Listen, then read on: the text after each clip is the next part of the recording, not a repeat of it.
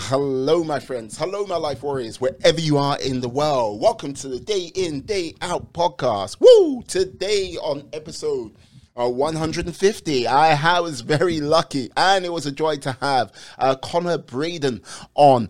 Uh, he is he is a teacher by day, author by night, and yeah, a joy to have as a podcast guest. He's also a podcaster on the full moon. Uh, yeah, we talked about many things. We talked about the Irish education system. We talked about how he like, got his book started and what inspired him to get that spark going. We even also talked about his podcast and yeah, some of the things what helped him build his uh, growing uh, band of uh, authors out there. He is uh, I got to simply say I really enjoyed this podcast. I look forward to having him back on again. And yeah, uh, bend his ear about maybe a little bit of Invincible and like more of his geekdom and see how it goes from there. But for now, please subscribe to the podcast, enjoy the show, and have a great day. Yeah. Peace. Record. Ooh, I have to say. Ah, hello, my friends. Hello, my life warriors, wherever you are in the world. Welcome to the Day In, Day Out podcast. Woo! Today on episode 150. Yeah, that's right. I am very privileged to have. Uh, oh, this this is where the last name might get me. Connor. Braden. Hey, There you go. Come on. Who is a teacher by day and an author by night? Also on the full moons, he is a podcaster as well. But that's another story. uh, Connor, how are you today? uh, I'm grand. A little bit tired and a bit sunburned as well because we had sports day in school today, and um, Oh, I had to I had to deal with a kid who thinks he knows everything better than his teachers. So uh, when he wanted to play in his final match, I just said, "No, you're not." He goes, "Oh, why?" And I said, "Because you've been annoying me all day, and I don't want to put up with you. So you go sit over there." Let's like, sit down. It's like, I'll get my vengeance in this life, this lifetime or the next. it's like um, probably, probably. Yeah, you know what? I think you know there was one way you might have been able to subdue him. Go on. It's a simple way. You should have got out your ducky tie. I should have got out my ducky tie. I, I should have. I'm terrified that you didn't have my ducky tie. Hey, look, I'm just saying, look, that ducky tie. Dad, Miwa does his research. Uh, Hey, all I've got to say is your ducky tie is there. You could have went, okay. It's like, no, I don't want to listen. Ducky tie. Just like ducky tie. Hey, subdue him. Now, now I have to ask, look, what was the thing what led you to become an author? Ju- Just to say, what was the thing? oh God, how long do you have? Um, so I I have said before that uh, I was always cursed by my father to be uh, obsessed with books and stories because I was named after the main character of a book he was reading when I was born. Um, yeah, I know. Even with a name like Connor, believe it or not, there's characters in books called Connor as well. Uh, one of the most common names ever. And we're still we're still there. Um, The most famous Connor, not his first name, but last name, John Connor. oh yes, yes. And actually, actually, my middle name is John. So he's John Connor. I'm Connor John. So I see. Oh, okay, Uh, running from a big robot from the future, then I understand. I'd rather not say. Uh, Mhm, mhm. no, but like uh, I just yeah. So the, even from a really, really, really young age, like before I started formal schooling, I was um, obsessed with reading uh, and books and stories and things like that. And um, I was born in New York, and when we were there, my uh, parents had this like state of the art at the time, like very early nineties um, camera camera recorder. But what was cool was um, you could record directly onto a VHS tape with it. So you you'd put the VHS tape in the VHS into the camera, and then you could take it out and put it straight into your VCR. Anyone that was born like pre ninety four I can be like, "What language is this?" Uh, what is this camcorder you talk of? VHS. VCR. Why is he speaking in tongues? Okay, like you Gen Z pre after I don't know, like you embryo, get out of there. I don't know, it's like, oh.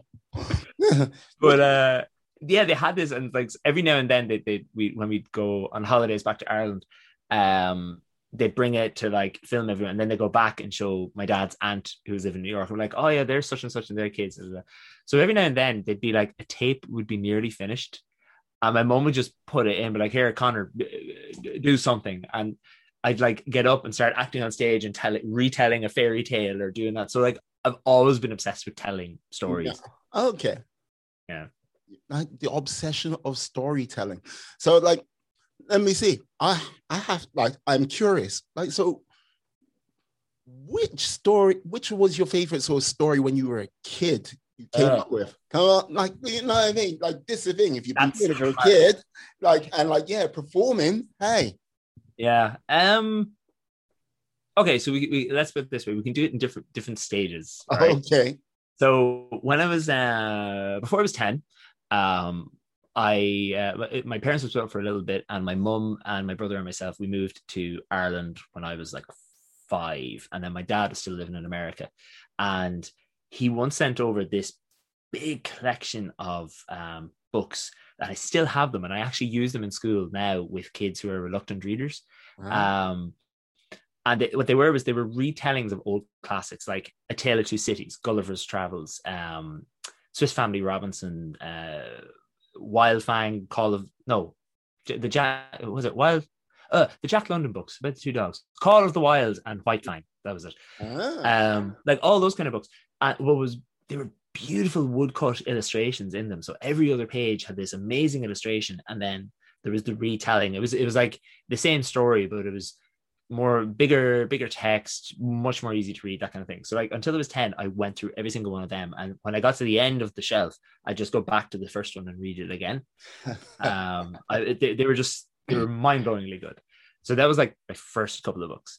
Then once i got over 10 i started reading a lot of um fantasy. Um particularly uh, harry potter was a huge influence um written by she who must not be named who's that? like, no one. Here's a, here's a fun fact: people don't know about Harry Potter. It wasn't actually written by an author. They just appeared one day, and that's all we'll say. That's that's just how it works.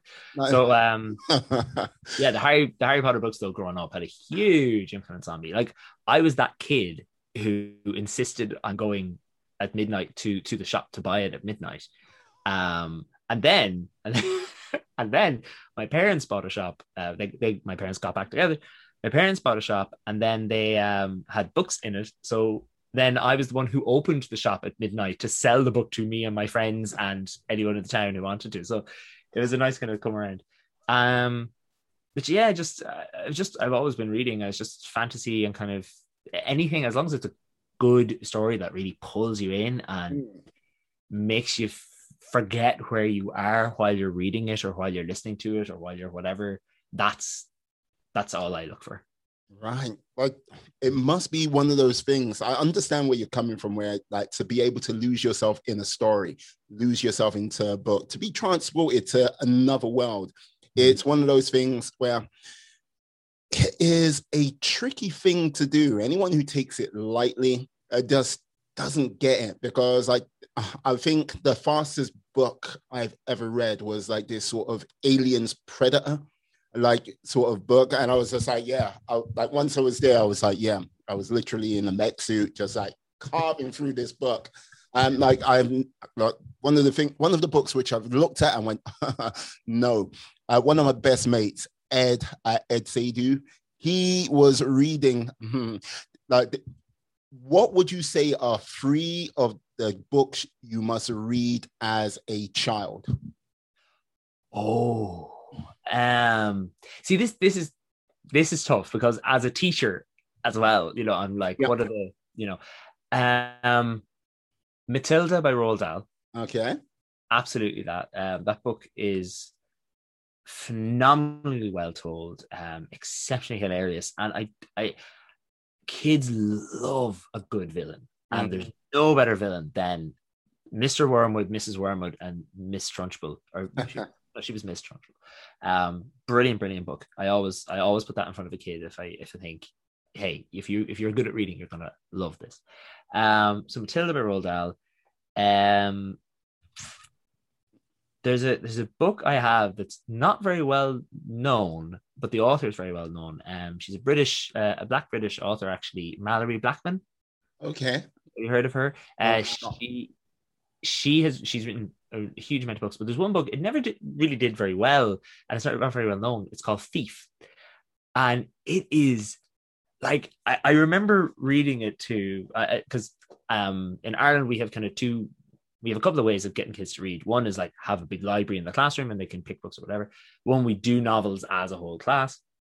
Um, but sometimes kids are reluctant because they have, they're forced to. But my favorite way to get them into reading is to read a book to them. Just sit back and listen to that, reading this book. And I'll do that with every age. Some teachers think, you know, once they get to 10, they're a bit old. But no, I'll be there with 13 year olds going, and once upon a time, and I'll read them. You'd be surprised how much people like being read to Yeah.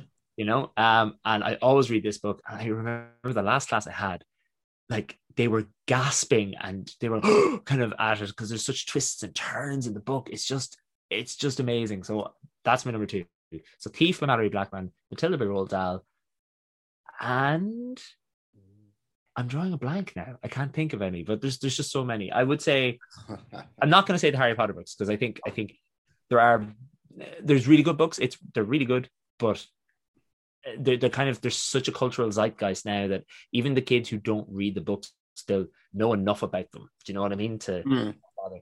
Um for I, I- I'll, I'll cheat and i'll say for irish children i think the third book they should read before they grow out of it is a book called the guns of easter by Gerard whelan.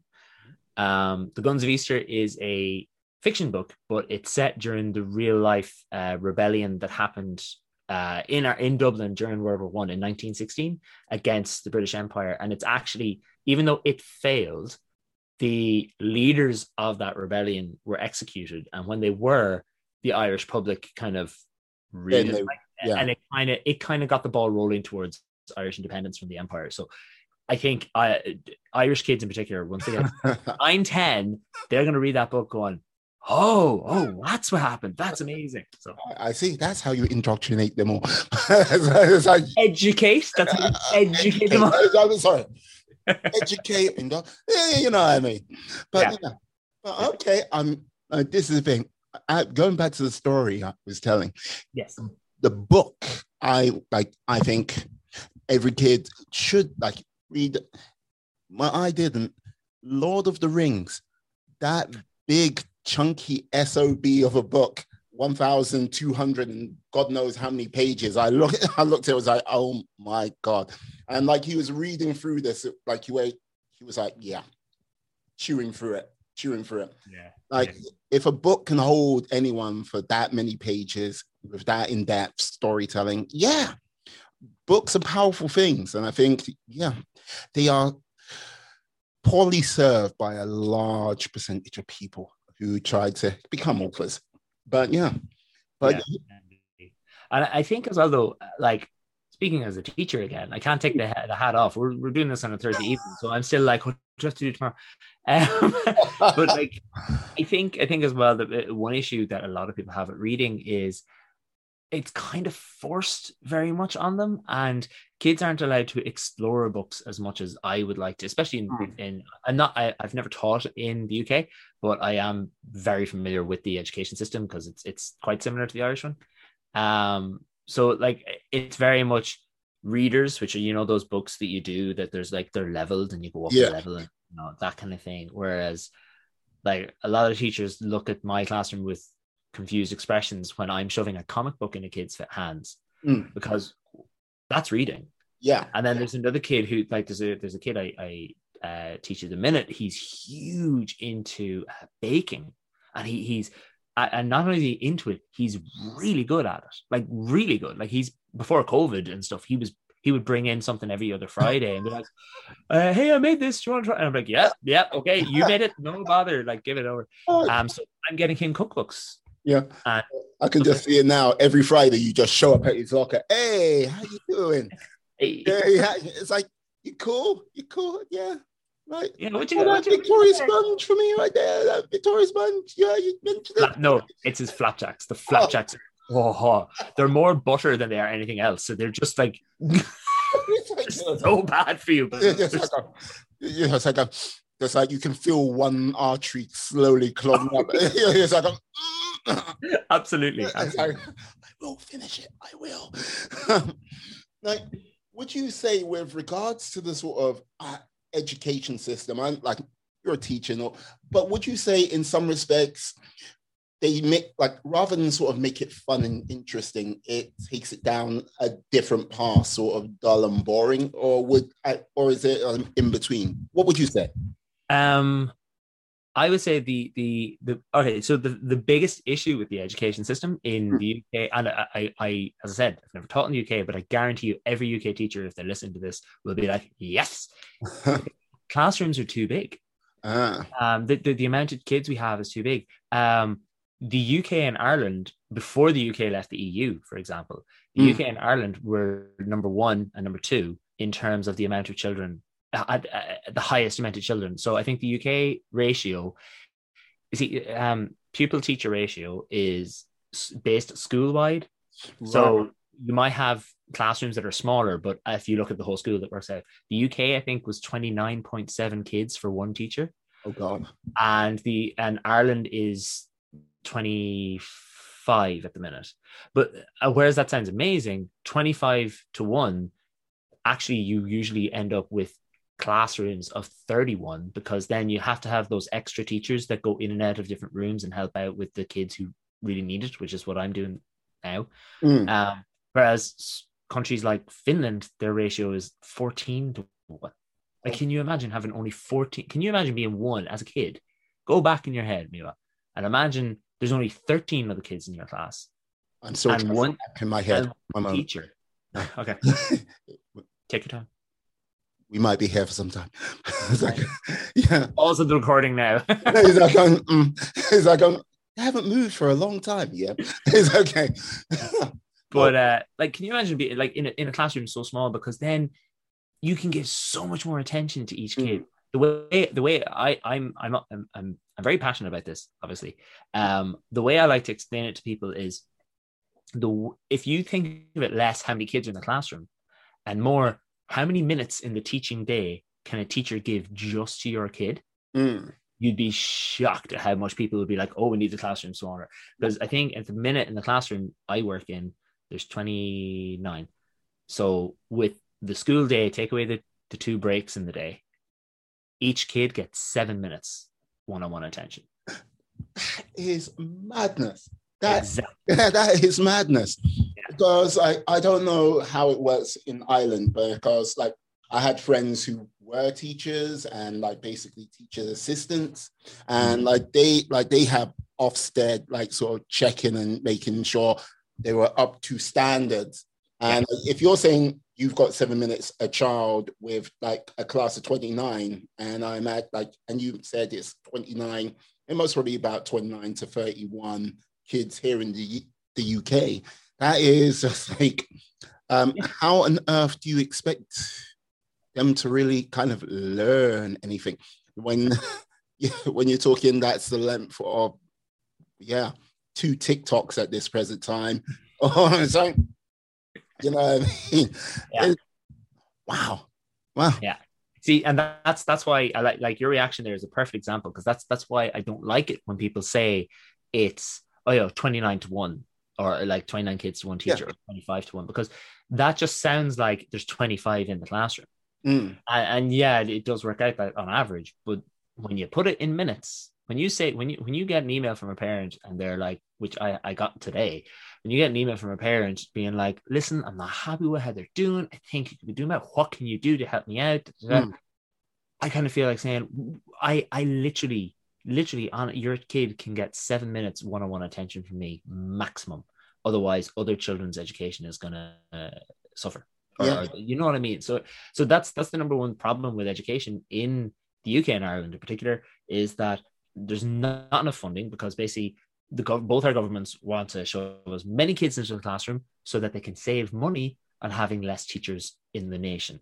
So as a result, then that's why you have the kids who don't like reading because as a teacher, you have to everyone has to read the same thing, so you- you're able to actually teach anything.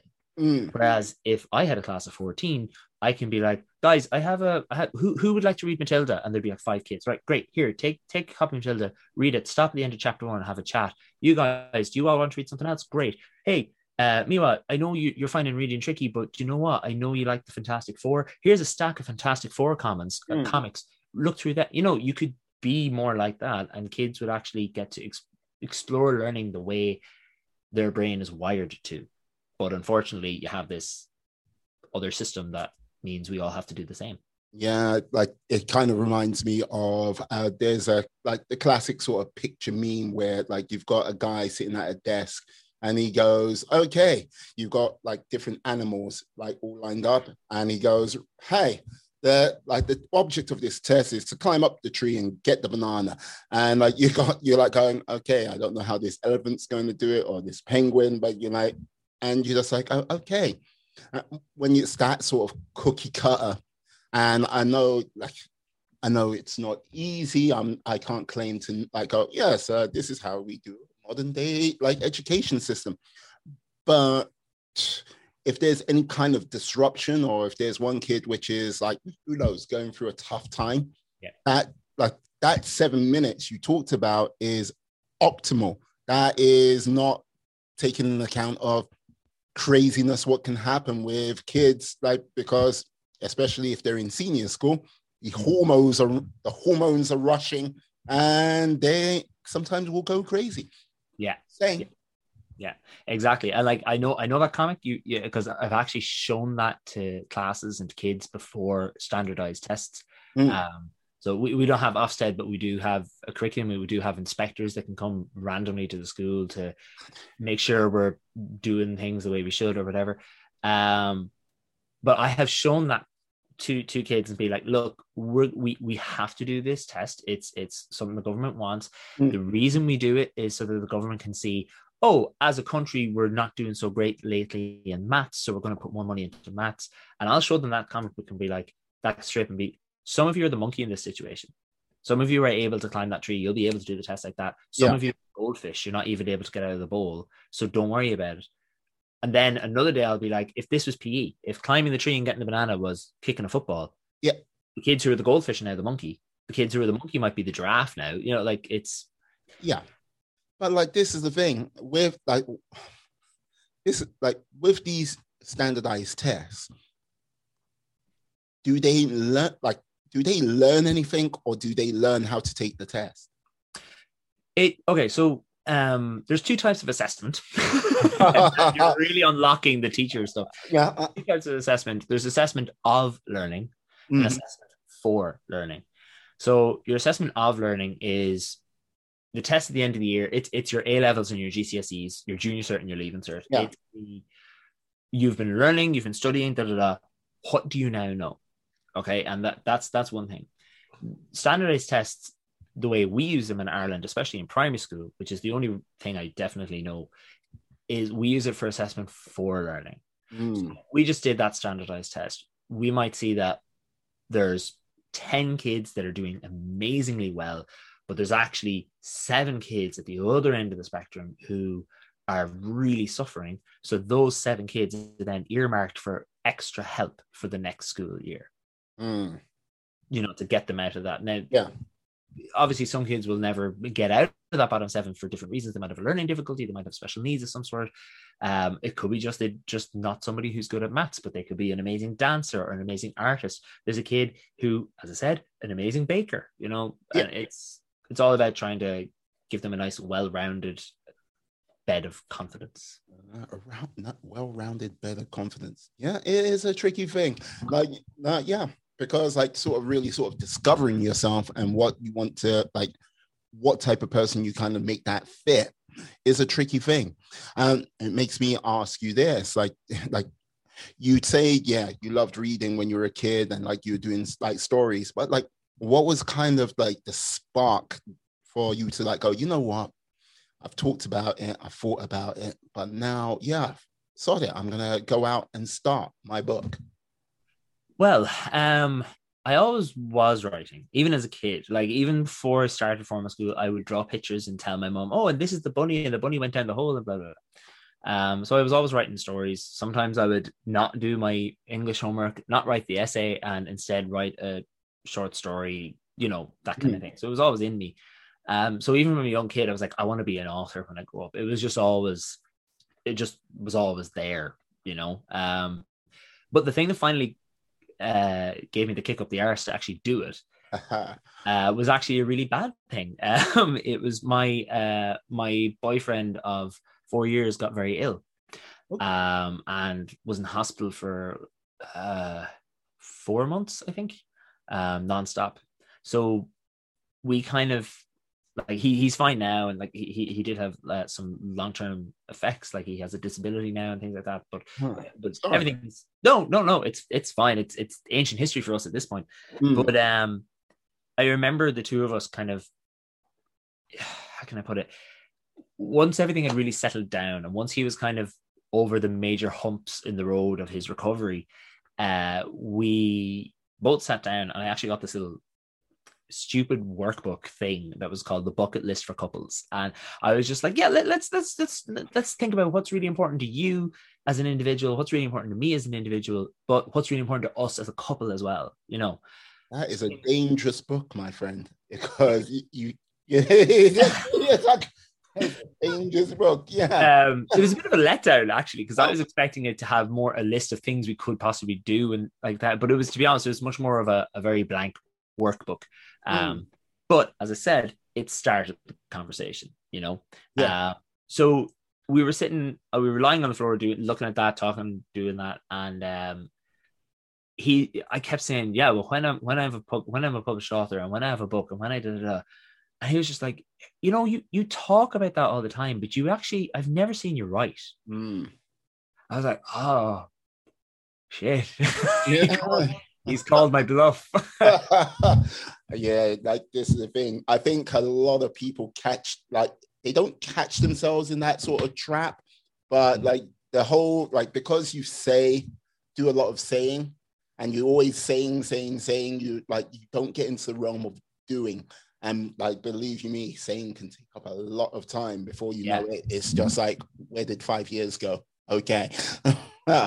so so he called your bluff on it. And the prick. yeah, it's like you son of a bitch. I was quite happy, content, just say like saying this, saying that. Yeah, exactly. I had the book, like I had my whole book series all set, set out. in my head. Yes. It's fine there. Just like going, yeah, looking at the one who can't be named and laughing in her face. you Uh. fool. like, yes, Harry who.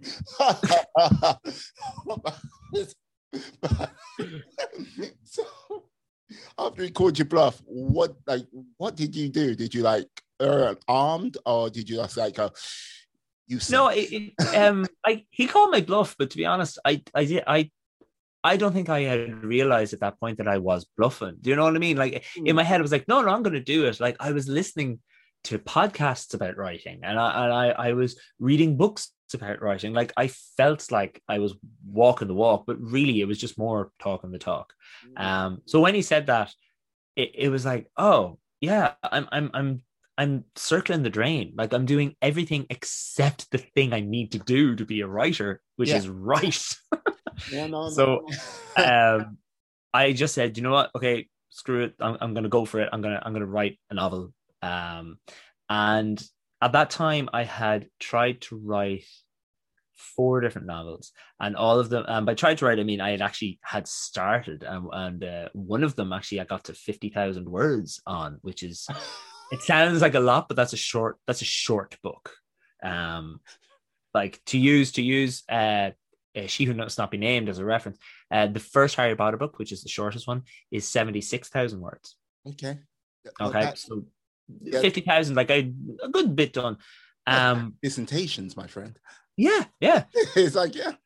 So I said, right, that's it. I'm gonna I'm gonna do it. But the goal of this is to actually finish it, and then we'll see where we go from there. Mm. Um, so I bought another book about writing, but this was a workbook, and it was really cool. So it made you like list out things you're passionate and interested about, and then you had to pick the top fifteen or something like that, or maybe twelve out of that that could lead to a book. And then I had to put them all in the hat and I had to draw them out in threes and look at which trio was I most drawn to. And that Mm. was the seed of my book. So the trio I pulled out was Newgrange, which is a um, ancient Irish Neolithic um, passage tomb. It's uh, it's the oldest in Western Europe. It's older than Stonehenge. It's like five. It's older than the pyramids at Giza, and it has this really amazing thing where, on the dawn of the shortest day of the year, the dawn of the winter solstice, Yeah. the sun shines in the doorway exactly perfectly and lights up a chamber inside. And this only happens on the two days before, the day of, and the three days after the solstice. So for those six days, when you're there at dawn, the light, the room lights up from sunlight, and every other day of the year it's pitch black. Yeah, yeah, That's some freaky calculations. What went on with that? Okay. I know, and that's that's older than the pyramid. So like, there's, there's that's that's insanely impressive. So that was thing number one. Thing number two was um, uh, I can't remember the word I wrote down, but I wrote down like films and adventures and things along the lines of Indiana Jones, Tomb Raider, Mm. Uncharted, The Goonies, that kind of exploration and discovering clues and it leading you down a rabbit hole and this big thing at the end. And the last word was cults, as in like mysterious, strange cults. So that became the longest night.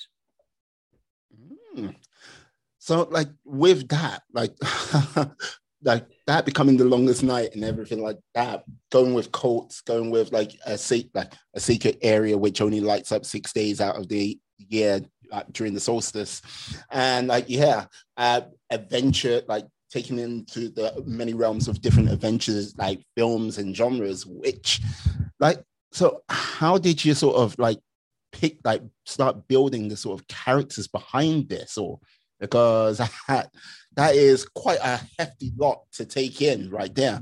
It's not small but uh, you know, yeah. Um, one one thing I like, one thing I've always noticed in books I've read was a lot of them are there's one main character, Yeah. and I remember like even again I keep going back to it and I don't want to, but going back to Harry Potter, like it's it's Harry, Ron, and Hermione, and Ron and Hermione are, are hugely important characters, but we never I don't know if you've read them, but you never get to see their point of view. There's never a chapter that like is Hermione in the library and thinking to herself and discovering something. It's hmm. always Harry's off doing something and someone then comes to him, yeah which which is an absolutely legitimate, perfectly fine way to write a book. But it always bothered me. So that was my first thing. You know, first thing I was like, I want three main characters. I want them to be equally main characters as much as is possible in terms of importance to the story, in terms of amount of time they're featured in the story. Da, da, da another thing that was important to me was I got as good a representation of Ireland. The whole thing is set in Ireland, by the way, the whole book. Um, I wanted a really good representation of Ireland as it is at the minute. So I wanted to make sure there was um, people of color as a main character. I Mhm. wanted. Uh, I wanted to make sure that there was um, people from the LGBT spectrum in the, as uh, especially because I'm LGBT. So you know, you? I want to see. Yeah, yeah. Did not mention that. no no no you didn't mention that I, I didn't quite pick it up when you said yeah your boyfriend Boyfriend. yeah, I know. Is that like, oh my god. That like, you're gay i'm sorry i didn't know it's like a, No. it's like you look so normal. What? It's like what? Uh, what what's that howl in the distance? Counsel him. Oh no. I got to go. I got to go. Uh, I yeah, we've I've I've had that. I've had that reaction in real life, being like, oh yeah, and then I was saying to my boyfriend, I was like, sorry, what? It's like, yeah, yeah, yeah. My my boyfriend were together 13 years, like you know, da, da, da. and people are just like, you're you're gay. I'm like, it's like, like, yeah. I mean, it's like, it's like um, yeah, yeah, I, I haven't really hit net. yeah. Came in Yeah. holding hands. it's like, um, yeah, like, uh, like he said, I'm his better half. I went, I went, no, I'm really his better half. it's, like, it's like, it's like, yeah.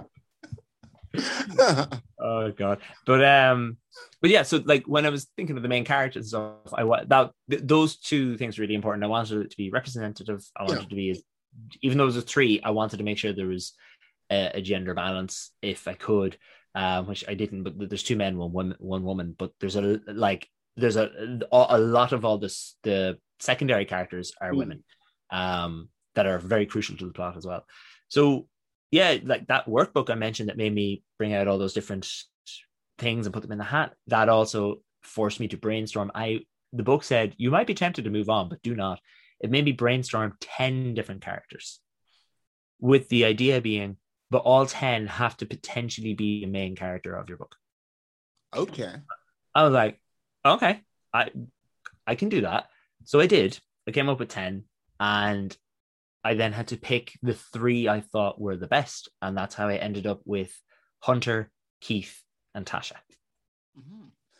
Yeah, that must be one hell of a tricky thing because okay, like you're building these characters, like and like basically you're like you're assembling their personalities. I I don't know, maybe people you know, maybe it's just like you know I mean, random thought, or like you might get like a slight bit of inspiration where you have an amalgam of different characters through yeah, literature or real life or whatnot. But you must like do you sometimes fall into the trap where you might like one character more than the other? And like, so you kind of like, oh, hey, it's like uh, you keep turning like, I'd like to see what happens with this character. What they're gonna do today? Oh, that cheeky so and so, little scamp. Like, yeah. do you find yourself you fall into that trap, or is it a case of like, yeah, or um, I did. I see. I, I think this is this is an element of my teaching background feeding into my my writing foreground, let's yeah. say, because I'm I'm a very extensive planner. I really, I mean, you can see all those post-it notes. They are very, very specific. And not only that, they're very perfectly evenly laid out because I'm a weirdo about certain things. So I I know, I know. I'm a weirdo, Shock. uh, it's okay. It's okay. Yeah. uh, on a side note, I, I I always make a point of calling the kids weirdos when they do something really unique or different. And when they first have me or get to know me, they get whoa, they get really offended. I'm like, no, no, no. Weirdo's a good thing. like, let's be clear. Weirdo means you're individual, you're different. But anyway, that's a side note. um, so yeah, like that's that's the thing because I'm such an extensive planner. When a character kind of runs away in their own direction, hmm. um, it makes it easier for me to be like, okay, well, I'm not writing yet. So let's see where this direction takes me. And let's see, can that become their story in the book? Um, so it was, it was pretty, it, it was okay because it, like I hadn't written anything yet. Like that's why I don't understand the other style, the other main style of writing, which is like I'm what's called a planner. There's mm. other writers that are called pantsers. So they write by the seat of their pants. Um, in other words, they they they plan as they go. Yeah. Um, I have a very good uh, close friend uh, who's who is also an author, Stephen Black, and he is he on his fourth or is he on his third? He's on his third or fourth book. No, fourth, fourth book of his series, and he makes it up as he goes. Like he does a ton of research at the end and get like he has rough ideas, and then he starts writing, and then and then this happens, and then this happens, and then this happens. And I I couldn't do that because that would make me rewrite the whole thing and go back so that the thing I come up with on page 94 makes sense with what happens at page one. So you going up to him goes, "You madden me! Stop it!" it's like it's like, um, I hate you. we we respect each other's differences and we've agreed not to speak of them. Uh,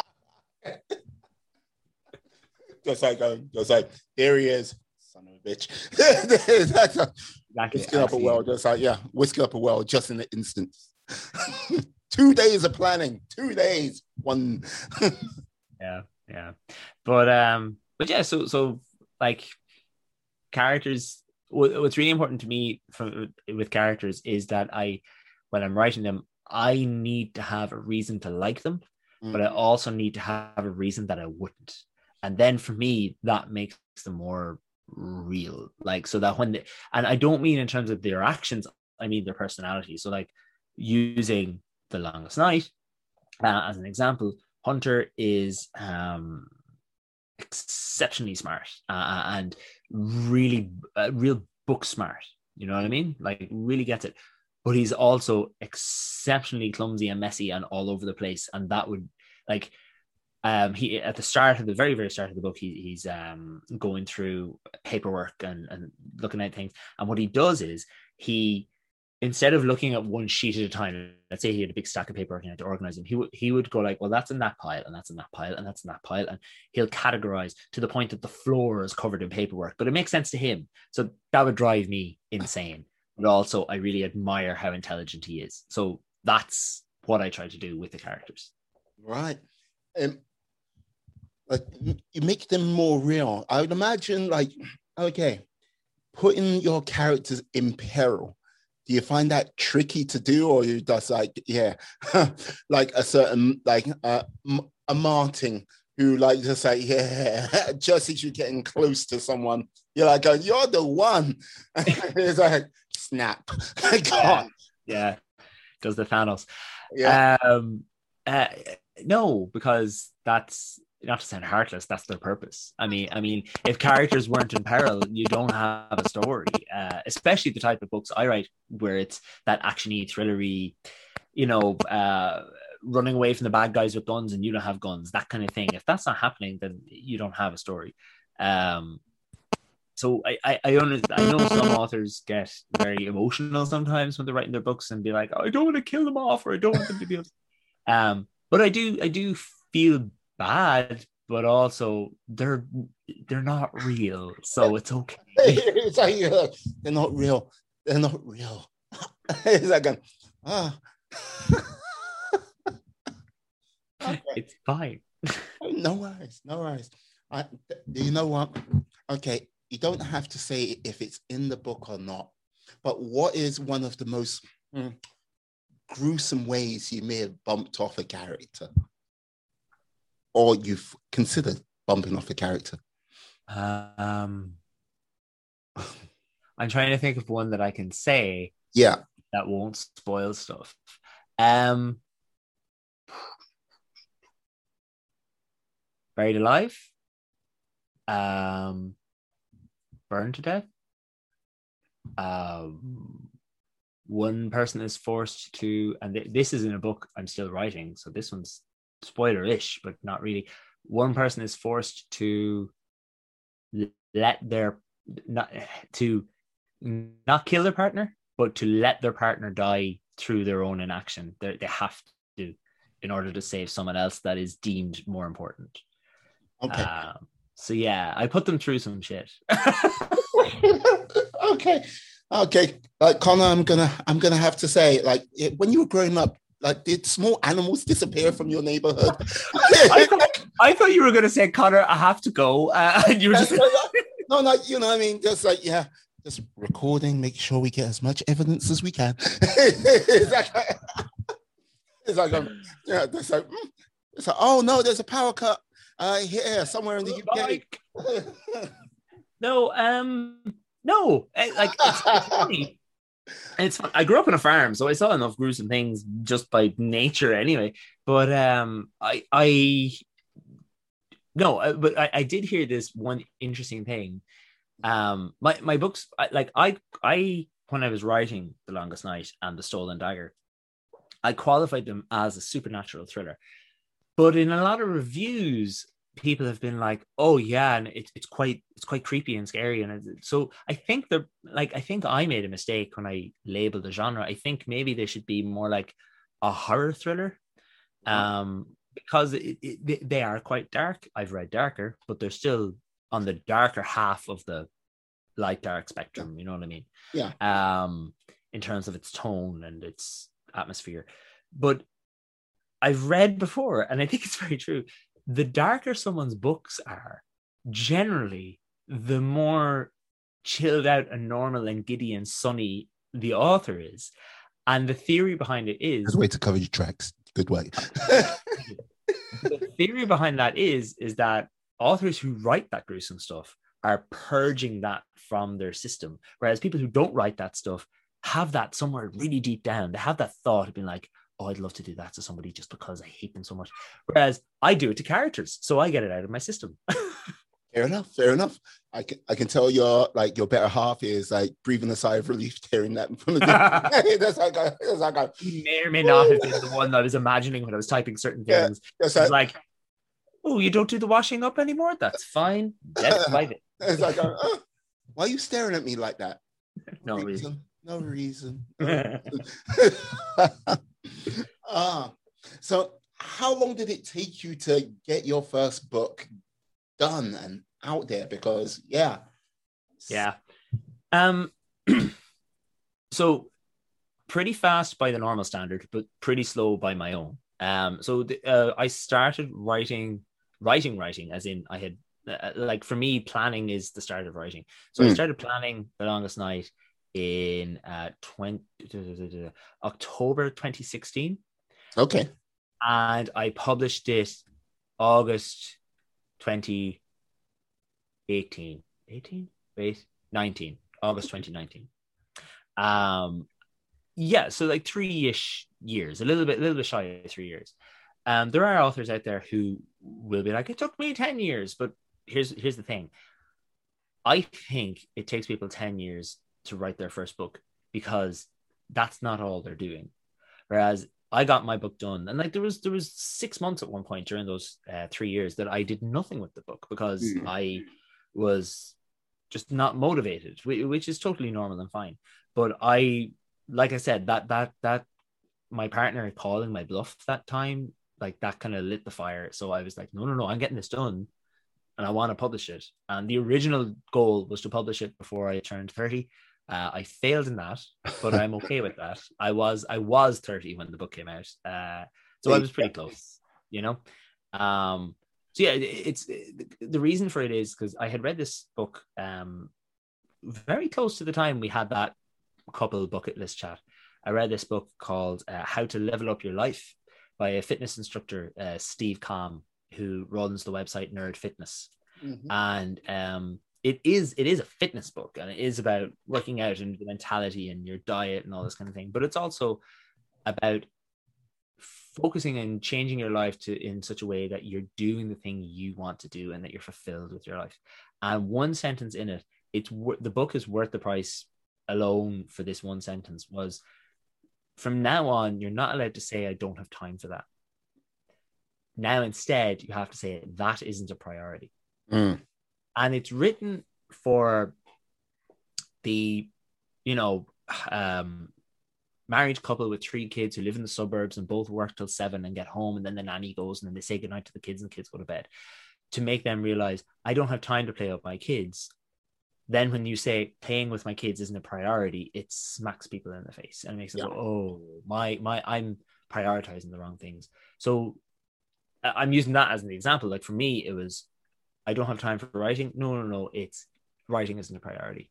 And that made me realize that's why I had never tried to, I had never written. I had, I was listening to the podcasts, I was reading the books, I was looking up articles, I was doing all this, but I wasn't actually writing. Yeah. So I reorganized stuff. I, I, I looked at all the TV shows that the two of us were watching obsessively. I was like, am I actually enjoying this or am I just watching the 10th season of The Walking Dead because the first season was good and I'm waiting for it to get good again? You know? Look, I, I'm not. I can't really say I'm a fan of The Walking Dead, like because like the actual uh, guy who wrote The Walking Dead, I would say like I'm a fan of his works. Like I basically, um, recently there was Invincible on Amazon Prime. Like, I, yeah, we can talk. so about good. Oh god. Fuck. Yeah. yeah. It, the, the, the actual show itself, I was like, oh my god. it's like, oh my god. Uh, yeah. So like, I get it, and I get like how you sort of like can drift into that sort of like, yeah, we're just watching it, just doing that. We're watching it out of habit. That's Yeah. that's the way I seen it before. And so so that's what I did. I kind of looked at things that I was spending my time doing and saying, well, is this does this bring me enough to to use that Marie Kondo, you know, that Japanese lady that cleans your house, to use her thing. Does this spark joy? I was like, well, a te- so I basically raised my standard of the television programs I was watching, the video games I was playing, the books I was reading, and Mm. said, unless it's a nine or above, well, an eight or above, let's be nice. Let's say unless it's an eight out of ten or above, I'm not wasting my time doing it, and I'm going to take that time and put it into writing. Mm. Um, and one one thing I did was I also started getting up really early instead of instead of rolling out of bed at like quarter past eight and then getting straight into my car to get to work on time. I started um, getting up at like half six, seven in the morning, and I'd spend an hour or so writing or or going to the gym or stuff. And I, I think doing that prior like prioritizing the things that made me happier, which includes writing. Mm. Um, I think that just that's why I was able to get the book out so fast. Yeah. Wow. Yeah, no, this is the thing. Yeah. So many people like say they want to do so many things in this world. I see so many things. And like basically, look, we've had 14 months, like 15 months where like everything has literally been put on hold.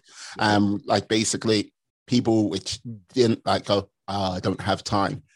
I don't have time to do all of this. Had all the time in the world if they were on a furlough scheme or if they were still kind of employed. Like it was a case of you're working, but let's be honest, you're not working. It's a case of so like that journey times that all of that time has been returned to you. But yeah. yet there are like there was a large percentage of people i'm not going to go oh the vast majority because i don't know but there was a large percentage of people which instead of like sort of fulfilling or doing that thing which they go i don't have the time for it all of a sudden that time was there and they never actually did it. And like mm. yeah calling it like yeah. Is it a priority yes or no? Yeah you've got to like get real with it and like sit down and look at yourself honestly in the mirror and like go yeah if it is a priority yeah stop that TV, like stop watching that TV show, stop messing around. Look, like have a discussion with like your better half and go, yeah, uh, yeah, I really need to do this for the next X amount of time. Uh, will you be there to be able yeah. to support me? And like, you know what I mean? Like some partners will be like, uh, and like some people, um, some partners will be like, yeah, go for it, fulfill your dream. It's mm. just when if it's like yeah it's not like no it's not really a priority then like put that aside and like look to something else and like you know what i mean? Move forward from there. But if you're gonna bitch and complain and uh, like this no yeah. please shut up because you didn't it wasn't a priority to you. So it shouldn't like bitching and complaining about it should not be now a priority to everyone else to listen to if you go yeah yeah and i think that's that's one thing i liked about it because there are some things that when I said, "Oh, I don't have time for that," when mm. I changed to that isn't a priority, it was nearly a relief. Yeah. Because I was like, "Oh, great! That's not that isn't a priority. I don't. Mm. I can stop worrying about it." Because I used to be like, "Oh, I don't have enough time." Like I'd be in the staff room at work, and everyone would be talking about um uh, some new TV show that just came out, and I was just like, I felt left out. And then when I'd say to myself that, let's say it was uh I can't think of a TV show now that I didn't watch. This is awful. Um, normal people, normal people came out here in Ireland, and it was a huge thing, and everyone was talking about normal people. And then so I, I just said, I don't have time to watch normal people. No, mm. watching normal people isn't a priority. And I just, it's like the weight is just put away, a lift off your shoulders. And I know, again, it's not all about TV shows. It's just that yeah. the easiest, most accessible way to understand. Because maybe if someone says going to the gym isn't a priority, that make make them feel less guilty about not going to the gym. Like if uh, like if, uh, yes you should exercise and maintain your health obviously but there's other ways to do that than going to the gym. Yeah. No absolutely. And like this of it um i i totally get that if someone goes yeah gym's not a priority. Oh, okay. Yeah like you know what i mean? Go for a walk like you know what i mean? Like hike whatever to get that time like type in. Um and yeah, see how you can go with that. But if it's not a priority, don't waste your time um, because it's like it's a finite thing. And like, yeah, while you're wasting your time, taking yeah. energy away from something you really want to do, yeah, might lead to that sort of mm, that endless journey of happiness we can try to seek out.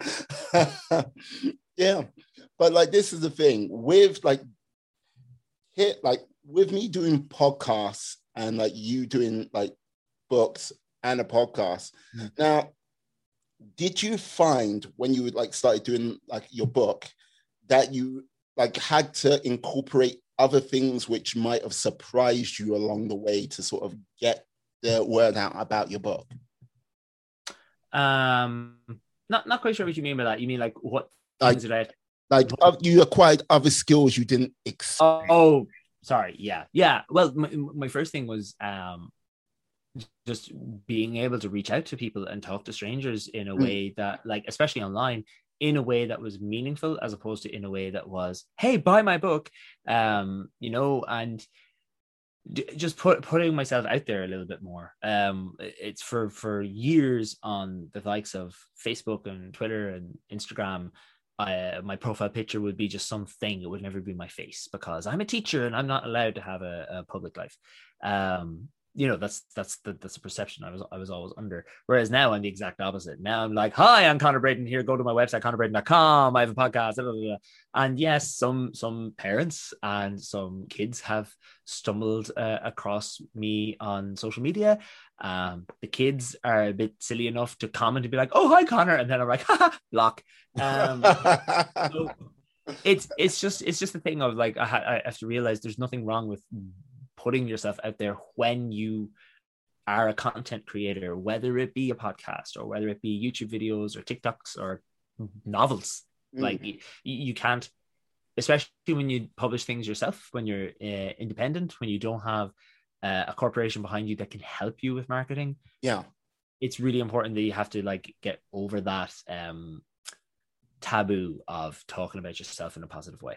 Mm. What would you say was like one of the more successful marketing campaigns to sort of get your book out there, if there is one? Um, being consistent, I think, which doesn't sound like a marketing thing, but it is. So, um, uh, when, when, my book first, when I was first dr- drumming up to the release of the book, I, I, my only real way I was marketing was my, uh, I had a Facebook page, which I've kind of neglected because it wasn't doing well. And uh, I don't know if you know this, Miwa, but Facebook, but and, or your listeners don't. Um, Facebook is extremely good at wa- making you want to pay for things.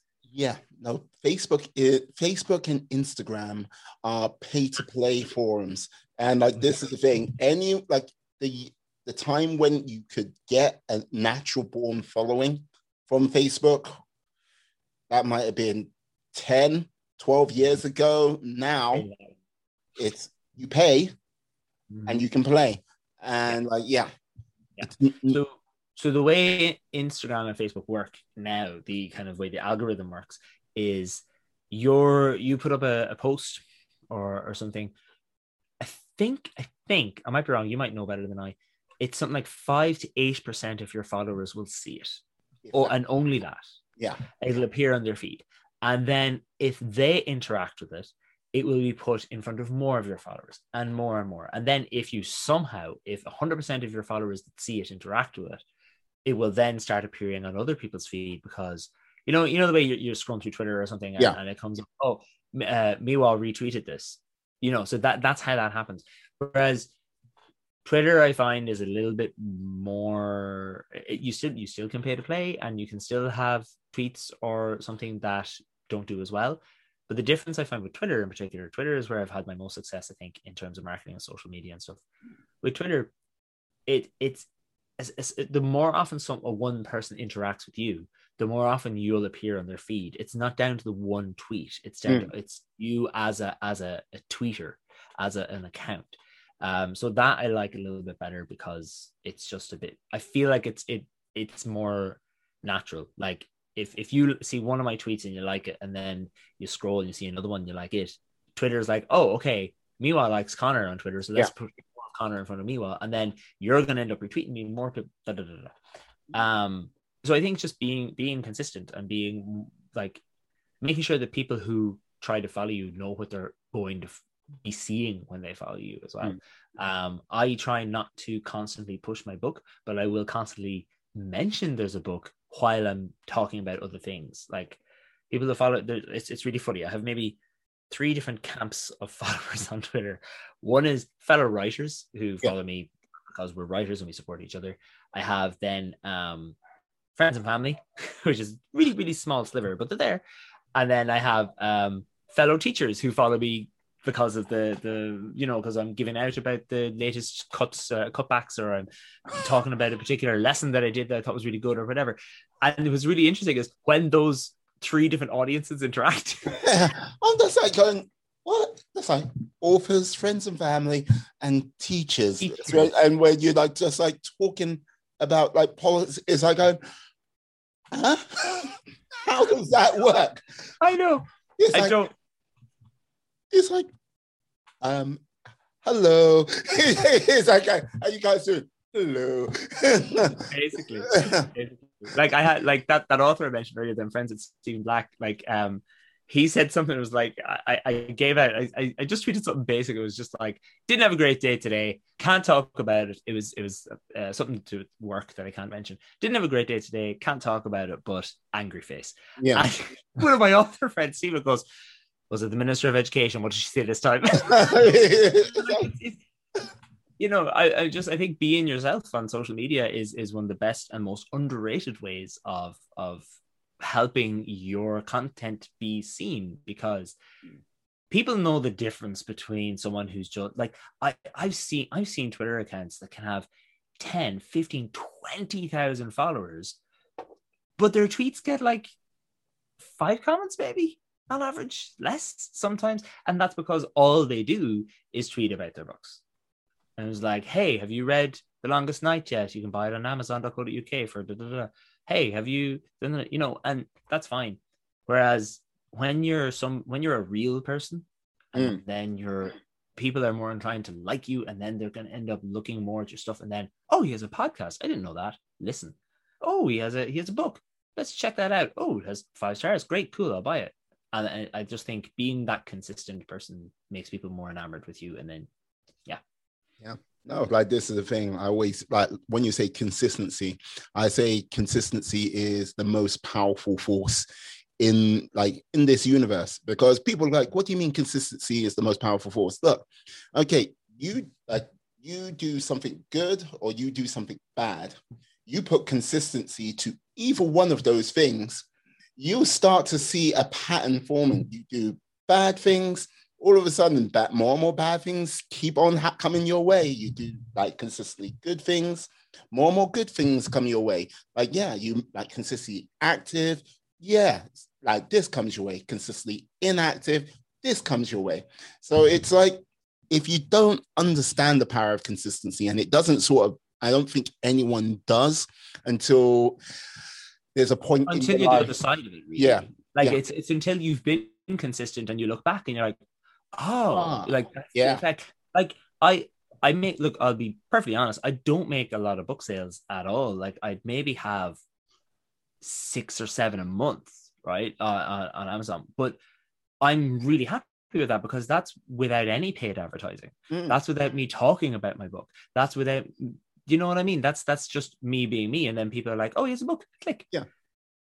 You know, so I'm hoping eventually I'll get to a point where I'll have more time and more capability to push that further. And you know, And, like this is the thing it is your first book and you know what like there are some people which they go oh it's my first book and i sold millions oh no but like i would say the vast majority of authors who are out there especially with the this day and age where okay self-publishing is a thing. And like if this was say the 90s 80s 90s Mm. like sort of early 2000s yeah you would get a publisher who then would like put their time money and resources to like push you out there to as many people as possible. Right now being a self-publisher this is what it's about.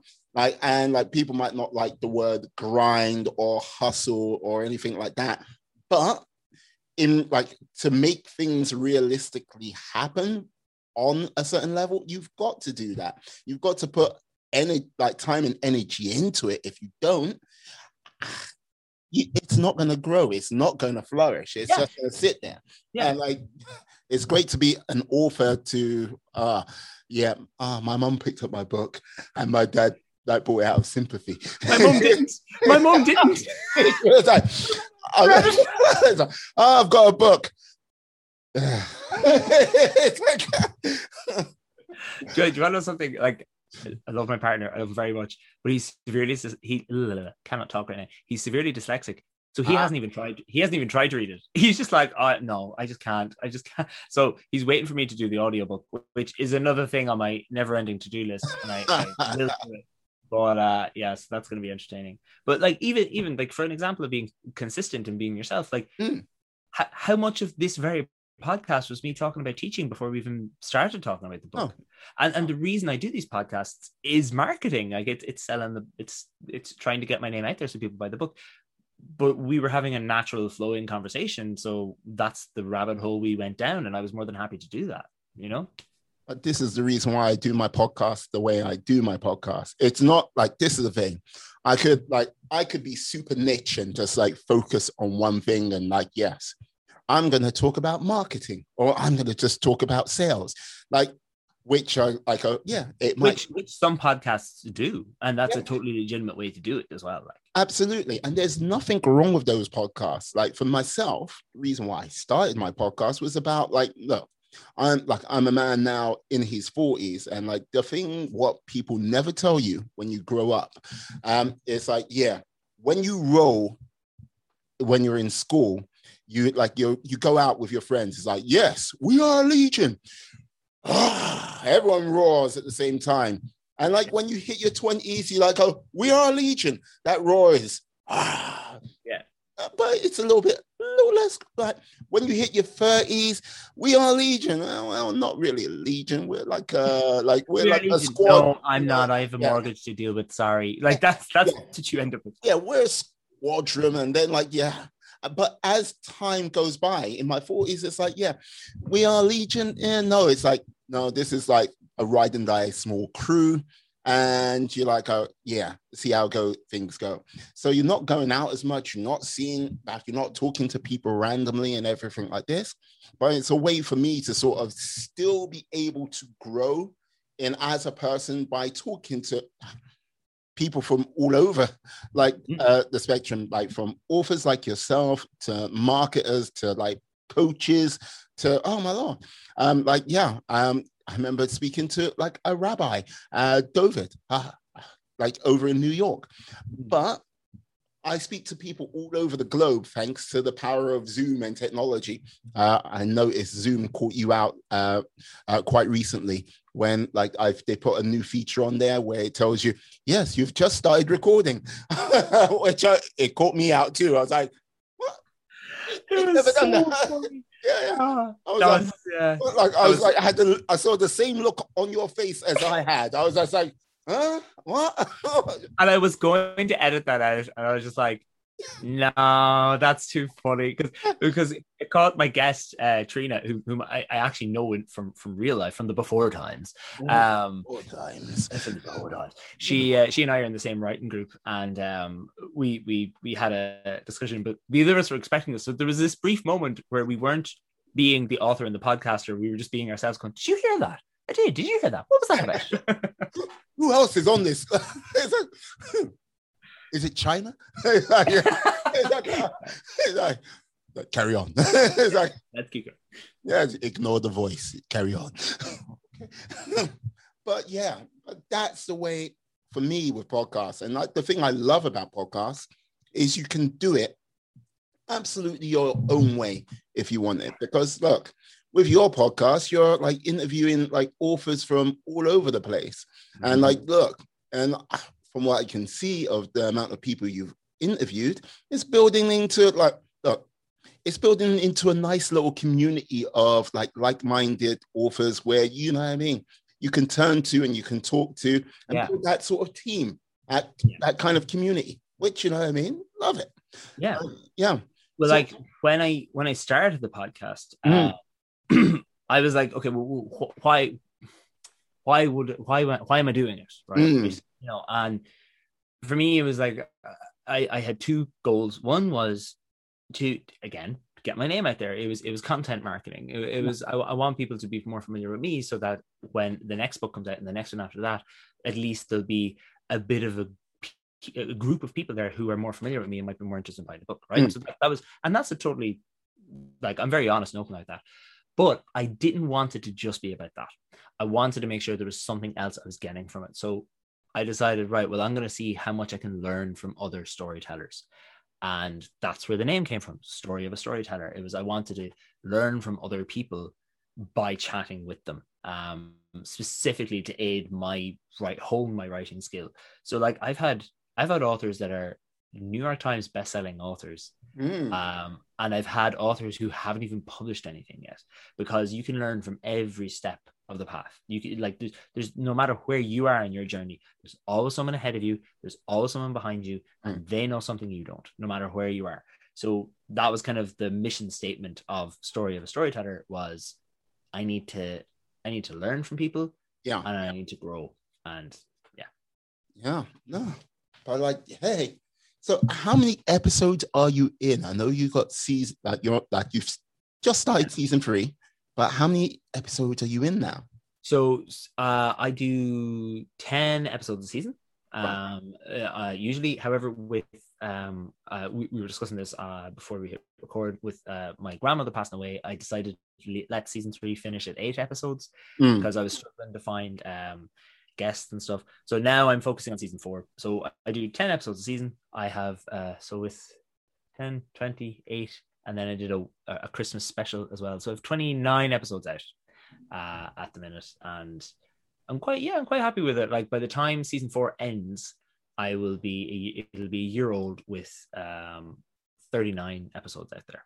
No, that's good. That's very good because look, um, like the I, the typical like scenario for most podcasts, like the reason why oh, there's so many podcasts. Yeah, most of those podcasts are dead because it is five and done. Uh, Yeah. If you can make it past five with podcasts, yeah.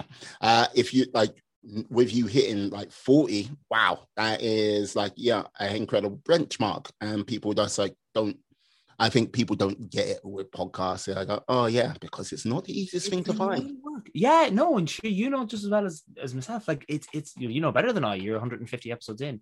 Um, which the inner nerd of me was like when you said episode 150, I was like, so I'm Mewtwo. Mewtwo is Pokemon number 150.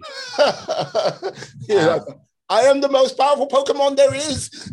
Like, This is See my glory, feel my power. It's like, my like my lady's most probably like looking like, going, what on earth is he talking about? Who is this guest? It's Talking about teaching. Now they're talking about writing podcast. Pokemon. What? it's like, who That's Conor. That's, Yeah. that's Raiden, Conor the Geek. It's it's my Twitter handle for a reason. Um, but yeah, no. So like, uh, my, the, that was the whole thing. The whole thing was uh, like learning and growing and, and figuring Mm. things out. Um, and yeah, you're right. I have built this little community of my guests in particular, and that's one thing I want. I want to I want to expand that community a little bit. That's kind of the next stage in the podcast. I, I do like a lot of a lot of my guests have actually become genuine, really close friends. Um, like there's uh two authors I just stumbled across them on Twitter um, that are both based in Ireland, one in Belfast, one here in Dublin.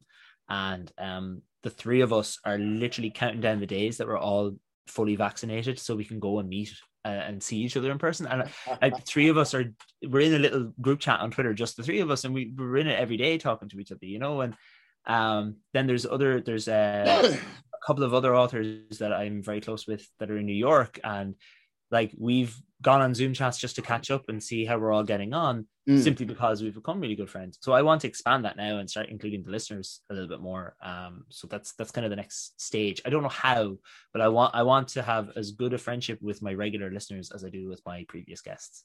Hmm, uh, you might want to what? like you might want to look into either doing YouTube live um or basically doing it over Twitch or wait what is that look at a program called StreamYard because yeah, that allows you to have at, like you can connect a number of different live yeah, you, I think you can do three at a time. I think like uh, the Facebook Live and YouTube and Twitch and Twitter, like they have a couple. Yeah. and I would say, yeah. Um, I, what platform to concentrate on? I don't know.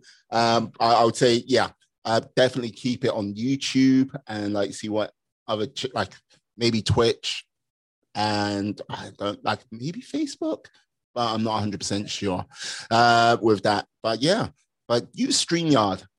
like and like do like sort of live broadcasts uh, that way and like see if you can get people to come over uh I know, and this this is this is this is becoming much more a podcaster to podcaster chat than it is. A... well, it's look, it's gone through many different stages, my friend. Yeah, yeah. Uh, I know, and I want to see what you think of this. Actually, I've heard of a couple of podcasts doing this thing where because because I I I like to have my podcast a bit edited, so I, I I wouldn't be comfortable just filming live and done. Yeah. Um, because I like to edit in an intro and an outro as well. But I've heard this what some people do is they actually stream the recording of the podcast. Mm. So like we'd be streaming this live, including the bit before and after we record. Yeah. And then and then they have the podcast episode come out later. Like, what do you think of that? Do you think like put this way? Um the whole thing is, I would say, depending which platform you're on like because i think youtube favors uh like live streaming and like if you're on a platform like uh, twitch that definitely favors live streaming it's just an extra way of like getting touching bases with people um and because the one hard thing about podcasts if you don't have it on youtube say you have it out there in the ether like sitting on all of these different podcast directories, but it's incredibly hard for people to just search it out. You doesn't have that sort of say search capability. So I would say if you want to like uh, give it an extra bow, I have never done it, so I don't know the success rate of it myself. But I'll just say just give you that extra sort of findability. Uh, uh I've been on a couple. I've been on. Wait, no, I've been on one live interview where it was like a sort of group panel thing. And from that, um, there, like, there was an increased engagement from like people like finding me that way. Uh, but yeah, uh, but but the main way I would say, like, I don't go on to many other people's podcasts because the only reason why that is is because I'm just trying to get stuff together. And like I've recently gone back to work. So it's like, okay. But if if it was me and I was like just trying to get the podcast, like my podcast out there as much as possible, because I've got to learn my craft still, even with 150. Oh, so yeah, yeah. So so it's a case of yeah. I, I would go on as many podcasts as possible. I would look at doing the live thing. I would look at doing something else where, like, yeah, um, maybe doing like getting your community together and like yeah doing a four-way chat or a three-way chat um doing a live sort of like conversation about that and like doing it that way just so there's just so many ways to, to, yeah. to do it and oh, yeah i think that's one thing like I, I, I don't know what you what, what kind of a um thing your audience really clings to for the for the show like i'm sure it's, it's you as a, as a, as a host but then like what it is but like if you're if any of the listeners are people that are wanting to go into this life of content creation again mm. youtube or twitch or podcast or novels whatever it is i think what's important is that you take it baby steps like one thing at a time yeah. that's the that's the first reason that i said okay i'm only going to do this in seasons and i'm only going to do 10 episode seasons mm. because if I'm doing, I knew I knew it would happen that if uh, for myself, if I tried to make it weekly, that I would burn out, and I knew I knew I, di- I didn't have the, the time for that, and that's just something that will happen eventually. I hope when once I'm more confident and stuff, and once I, I I'm in a better routine, you know. So it's it's all about uh, baby steps, and then when you've mastered that step, and only when you've mastered it, to mm. move on to the next one. Yeah, I would say like yeah, baby steps. Learning on the way is always like look. I like I would say don't like if someone's out there and they want to start like don't get hung up about like totally mastering it all because that can sometimes stop someone like moving forward. Mm-hmm. I would say get like get enough episodes under your belt if it's like podcast, YouTube, being an author, like uh, taking photos or whatever it might be. Get enough sort of like episodes, get enough sort of experience under your belt so you know where you've succeeded, where you failed, what like what you could do better, and how you've like triumphed along the way, and like take it from there. Because look, uh, and don't compare yourself to people who have gone before you because that situation, that circumstance was at that time. And that time was that time. Now it's today. Look, if you went back, say, four years, well, three years even, you're on TikTok, right? Yeah, I only started this year. yeah. Yeah, you started this year. TikTok wasn't a thing three years ago. And mm. look, and I've looked at some of the engagement numbers you've got. You're getting like 500 views here, 500 views there. And like, going, oh, as you said, oh, when you looked at your the number of your villages, it's like a small town. It's like a small village. Yeah, yeah, and I think that's the thing because like I, I know t- TikTok is funny, uh, and and no, not just TikTok. This is this happens on Twitter as well. There's this thing of follow for follow. Yeah, never do that. it, no, no, no, no. And I, I made the mistake at the start of, um, when, just before my book came out, I really tried to get my Twitter following uh, up a bit, mm. and like in the grand scheme of things, I know I'm a small fry person on Twitter. I have like 2000 and something followers. Um, I think, but the difference is a lot of those 2000s are engaged mm. and they actually comment and they actually retweet and they actually talk to me and I talk back. And that is so much like engagement is far more important than follower numbers. And I think there's, there's this, um, in my, this is my opinion. I'm, I'm not I'm not saying this is gospel. And there is this thing, especially I find it a lot on TikTok in particular, of this follow for follow. Mm. And you'll see people with 11,000, 12,000, 100,000 followers, but their videos are like 200 views. Yeah. Uh, and then, but then you look at how many people they follow, and it's like, oh, the numbers are the same. That's that's why. Like they're only following people that follow back. Yeah. And if you think like so, if you're someone who does that, if you're someone who follows for follows, if you think of your own activity on on these social media apps, all you're doing is looking and following people in the hopes that they'll follow you back. You're not engaging in content. No. So the people who are following you back because you followed them, they're doing the same thing. They're not engaging in content. They're they're looking for more followers, and that's it. Mm. You know. Yeah. No. Um. I agree because look, with with regards to sort of content and like basically it's a sorry, sad state to say, like, if you are involved in anything creative, you've got to you've got to be a marketing PR guru in some form or way. But like, I'm not talking high level, but enough to sort of be able to get like traction. Because yeah, if yeah. you don't have that type of skill behind you, and look, um, there's a YouTuber photographer uh, called Peter McKinnon. Okay. Mm. And there's another YouTube photographer for called Jared uh, Polin. Uh, and look, Jared Polin has been in the game longer than Peter McKinnon. And like Jared Polin's got about a billion, billion and a half like subscribers on his YouTube channel. Peter McKinnon, like, it's got something like 10, almost 10 million. And like that's because um, when it comes down to the one key difference, Peter McKinnon knows how to market and sort of publicize himself a lot more. And anyone you see big on anything has that skill in abundance as well as that. And like I would say, I'm not going to say it should take away from anyone, but it's a case of it's important. Or if you can't do it, find someone who can and yeah. like help you.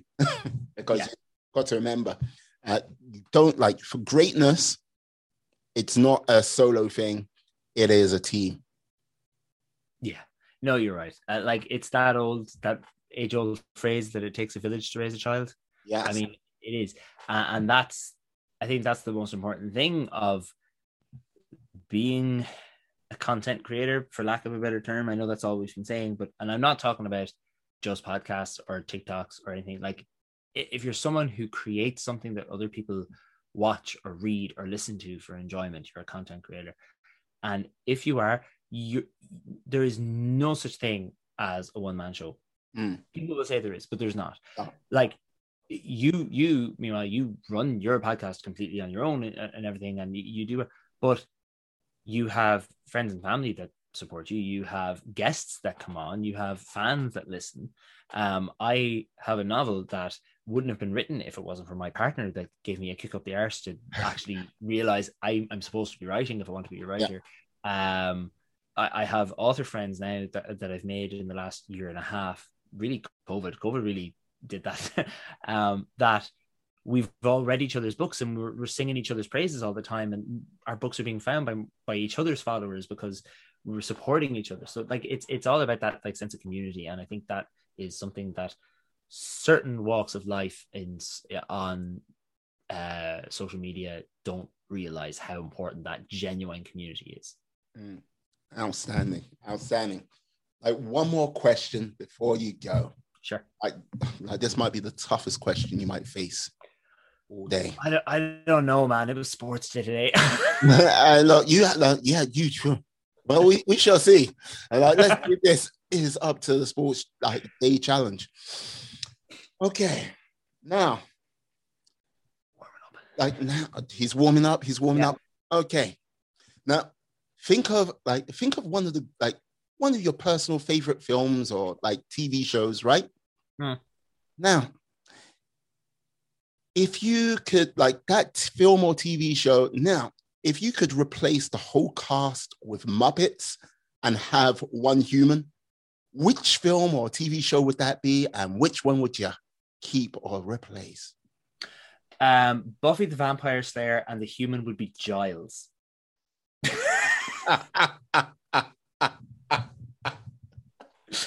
oh, which Muppet would be like Buffy?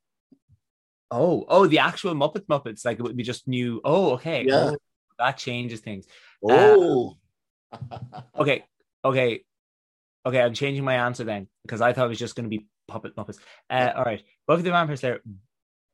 Miss Piggy is Buffy. Yes. Um, Willow would be Janice. You know the one that has her eyes closed. Yeah, yeah. um, Xander would be Fozzie the Bear. Um, Kermit the Frog would be Giles, and the only human would be um, whoever the villain is of the season. yeah. So like the so in season one it'd be the Master, season two it'd be Angel, who would have been a Muppet in season one. So that'd be interesting. Uh, so yeah, yeah there, you go. there you go. Miss Piggy would be an amazing Buffy. yeah. exactly. I mean, she has the moves already. There you go. Brilliant. Brilliant. oh, I love it. Uh, Conor, can you tell the people how they can find you out there in the big wide world? big wide world. Uh, main place would be conorbredin.com. So C O N O R B R E D I N.com. That has links to most of my social media and uh, book and podcast. The podcast, if you want to look for it on its own, is Story of a Storyteller. And everywhere on social media, um, I'm just Conor the Geek. Excellent. Excellent. I'd like to say thank you to you, Conor, for coming on today. You have been a superstar. Loving it. and I'd like to say thank you to you, my friends, my life warriors out there. Please stay safe, stay well, be awesome, be excellent, be fantastic, be all the positive bees you can be in this world, and then some. Have a great day, guys. Yes. Peace. Uh, and we are.